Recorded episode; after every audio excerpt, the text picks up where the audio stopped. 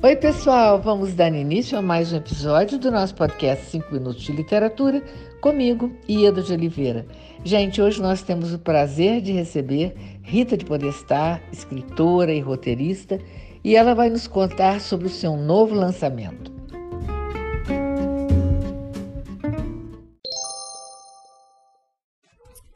Olá, ouvintes de 5 Minutos de Literatura. Olá, Ieda. Muito obrigada pelo convite. E, bom, parabéns por esse espaço. Muito importante ter espaços que falam de literatura, é, ainda mais hoje, né? Bom, vamos lá. Meu nome é Rita de Podestá.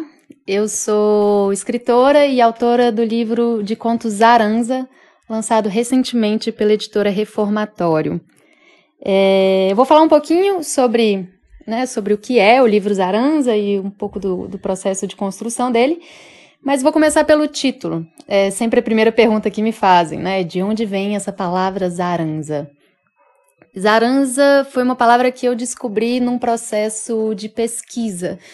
É um processo maravilhoso da escrita que eu acho, que é quando a gente começa a pesquisar sobre coisas que a gente nem imaginava. É, fruto, o primeiro conto do livro chama Zaranza e a personagem, no caso, está passando por uma separação e nesse momento ela começa a traçar algumas estratégias de reconquista desse ex, fazendo um paralelo com estratégias para se matar um pernilongo. E foi a partir do pernilongo, dessa coisa né, do, do zumbido, de deixar a gente atordoado e desorientado, que eu fui no dicionário analógico da língua portuguesa e cheguei na palavra zaranza por caminhos, enfim, que eu acho que eu nunca conseguiria fazer novamente. E zaranza significa exatamente isso: atordoamento, é, tem um sinônimo que é doidivana, alguma coisa que te deixa desorientado, além de ter um verbo, é, zaranzar, que está ligado ao zanzar, ao perambular. E isso me leva à temática do livro em si. É, os contos de Zaranza não foram construídos como um projeto para um livro. Eles nasceram ao longo de, enfim, de um processo de escrita dos últimos três anos, alguns de coisas que eu né, senti a necessidade de escrever, é, outros de, enfim, exercícios que partiram de oficinas de escrita na escrevedeira, que eu faço com a Noemi Jaffe. Mas, de alguma forma, todos vieram de uma necessidade que eu tinha, como aí como autora mesmo, de falar sobre essas sensações de abandono, de relacionamentos, de términos, de luto. Então, essa é um pouco a temática que eu percebi que existia quando eu juntei esses 10 contos. E não só eles tinham uma temática em comum, como eles tinham elementos em comum. Assim, as personagens são 10 mulheres, 10 narradoras, e às vezes alguns nomes se repetem, alguns objetos se repetem. E todas essas narradoras estão num processo de transição, de tentar entender é, alguma situação de de luto, de perda, de ruptura, um processo de tentar se entender como uma pessoa una, né? Depois de se desvincular, seja de um, de um relacionamento amoroso, de um marido, da mãe, de um filho. E, e elas fazem de uma forma similar, apesar de serem personagens muito diferentes, são muito iguais, porque elas buscam essas respostas, ou elas buscam as perguntas dentro de elementos muito triviais, às vezes objetos, é, muitas vezes situações cotidianas, domésticas, do dia a dia.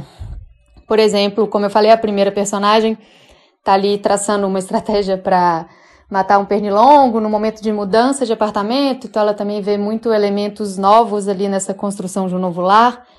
Uma personagem como a de céu de janelas que se muda para a varanda do apartamento e começa a observar o, os vizinhos numa tentativa de sair daquele lar que tem, né, que traz muitas lembranças. Uh, tem uma personagem do Parece Sinfonia, mas é Sonata, que no momento que ela está cozinhando, isso é uma coisa comum entre as personagens narradoras de Zaranza também, elas, a música e a gastronomia acabam entrando como esse elemento do dia a dia, né? Então, numa hora ali que ela está cozinhando, ela acha uma colherzinha de pau de patê e aquilo leva para rios e rios de memórias sobre uma pessoa.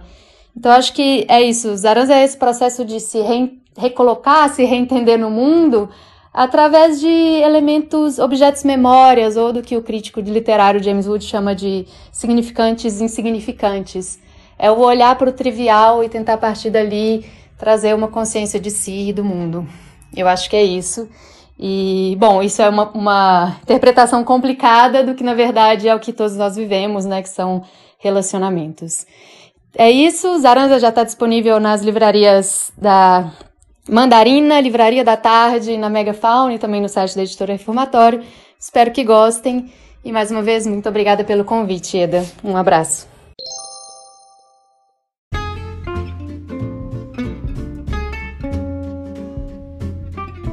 Rita, muito obrigada por sua participação. Foi um enorme prazer ter você conosco. E muito obrigada a você, ouvinte, pela sua audiência. Aguardo vocês no próximo episódio do nosso podcast 5 Minutos de Literatura, onde estaremos sempre trazendo temas que possam enriquecer o seu olhar. Um grande abraço a todos e até lá!